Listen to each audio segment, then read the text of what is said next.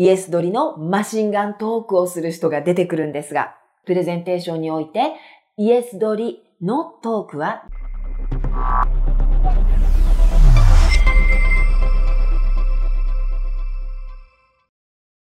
お疲れ様です。即決営業の縁本です。断られてからが営業と昔の上司はよく言いました。今もよく聞くフレーズですが、皆さんどうでしょう？断られてから戦い続けるってものすごいパワーを使いませんか？制約になればいいんですが、秘訣になろうものならぐったりしますよね。心理学的に一貫性の法則というのがあって、人は一旦口に出した言葉を誠実に守ろうとする、こういう心理が働く生き物なんですね。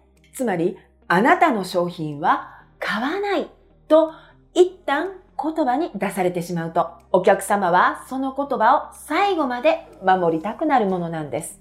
この心理状態を翻すためには、ものすごいエネルギーと高度なテクニックが必要になるんです。できるだけこのような結末は避けたいものです。今日はこうならないためのポイント3つをお話しさせていただきます。ご参考にされてください。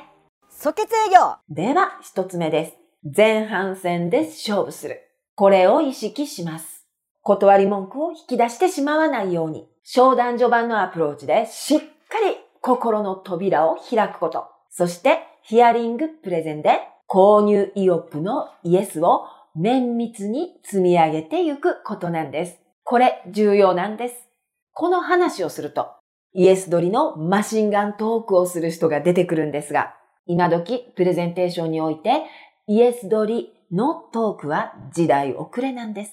使い方を間違えると押し売りになって嫌われてしまいます。気をつけてくださいね。断り文句を言わせないよう、しっかりトークを組み立てること。一つ一つのイエスを確実に取っていくことがコツなんです。二つ目は、大事なポイントは何度でも繰り返し伝えるです。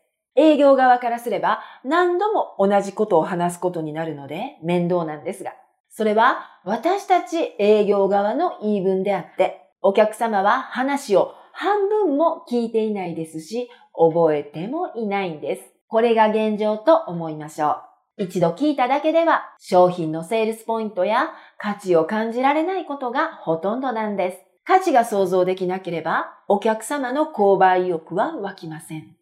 これ大事なポイントです。そして最後三つ目です。お客様と一緒に考えるという姿勢で挑むことです。一緒になって考えるという姿勢は、お客様の心を動かします。ここで注意するのは、お客様の立場に立ちすぎて、主導権を握られないように意識をすることです。売ってあげて初めてお客様のためになる。ここを意識して主導権を奪われないようにしてくださいね。